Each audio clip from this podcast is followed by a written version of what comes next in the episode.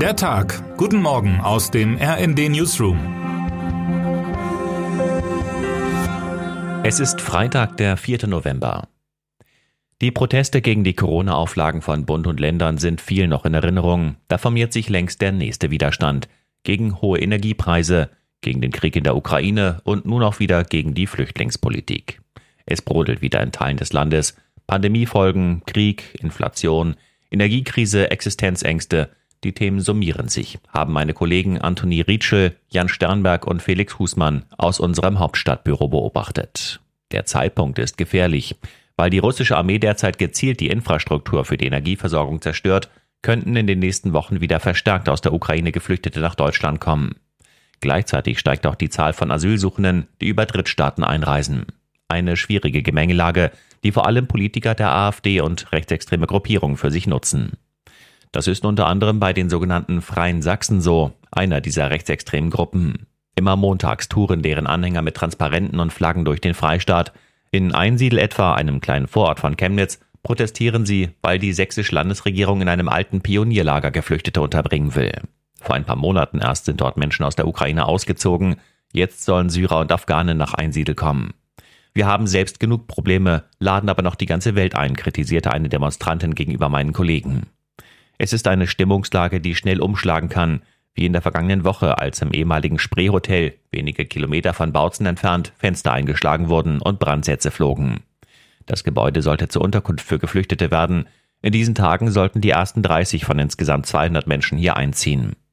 Bereits im Dezember 2016 hat es einen versuchten Brandanschlag auf das Spreehotel gegeben und waren Molotow-Cocktails auf das Gelände geworfen worden. Auch damals waren dort Geflüchtete untergekommen. Wie bloß lässt sich eine weitere Eskalation verhindern? Darüber beraten an diesem Freitag die Innenminister der fünf Ostbundesländer in Erfurt. Als Thüringens Innenminister Georg Mayer Mitte Oktober die Einladung für ein Vernetzungstreffen aussprach, standen vor allem die Energieproteste und der Katastrophenschutz auf der Liste.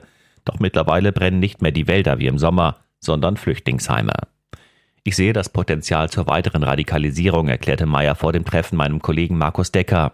Man darf das Radikalisierungspotenzial im Umfeld der Versammlung deshalb nicht zu gering schätzen, sondern muss es sehr ernst nehmen.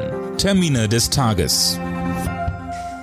Das Klima in der Welt. Der Klimagipfel im ägyptischen Sharm el-Scheich beginnt zwar erst am Montag, doch der britische König Charles III. gibt heute schon mal in seiner Heimat England einen Empfang anlässlich des Treffens.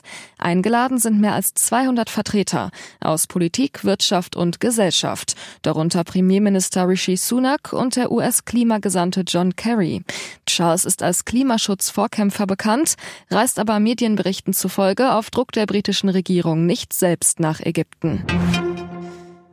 Das Klima in Deutschland. Der Expertenrat für Klimafragen veröffentlicht an diesem Freitag ein Gutachten zum Stand der deutschen Bemühungen im Kampf gegen die Erderwärmung. Dabei wollen die Sachverständigen einen Überblick geben zur bisherigen Entwicklung des Ausstoßes an Treibhausgasen, damit verbundenen Trends und der Wirksamkeit von Maßnahmen zur Erreichung der deutschen Klimaziele. Wer heute wichtig wird. Mit 120 Millionen Euro ist der Euro-Jackpot bei der Ziehung an diesem Freitag so voll wie selten. Sollte heute Abend eine Tipperin oder ein Tipper aus Deutschland richtig liegen, würde das hierzulande einen Rekordgewinn bedeuten. Und damit wünschen wir Ihnen einen guten Start in den Tag. Text Sven Christian Schulz, am Mikrofon Laura Mikus und Sönke Röhling. Mit rnd.de, der Webseite des Redaktionsnetzwerks Deutschland, halten wir Sie durchgehend auf dem neuesten Stand. Alle Artikel aus diesem Newsletter finden Sie immer auf rnd.de slash der Tag.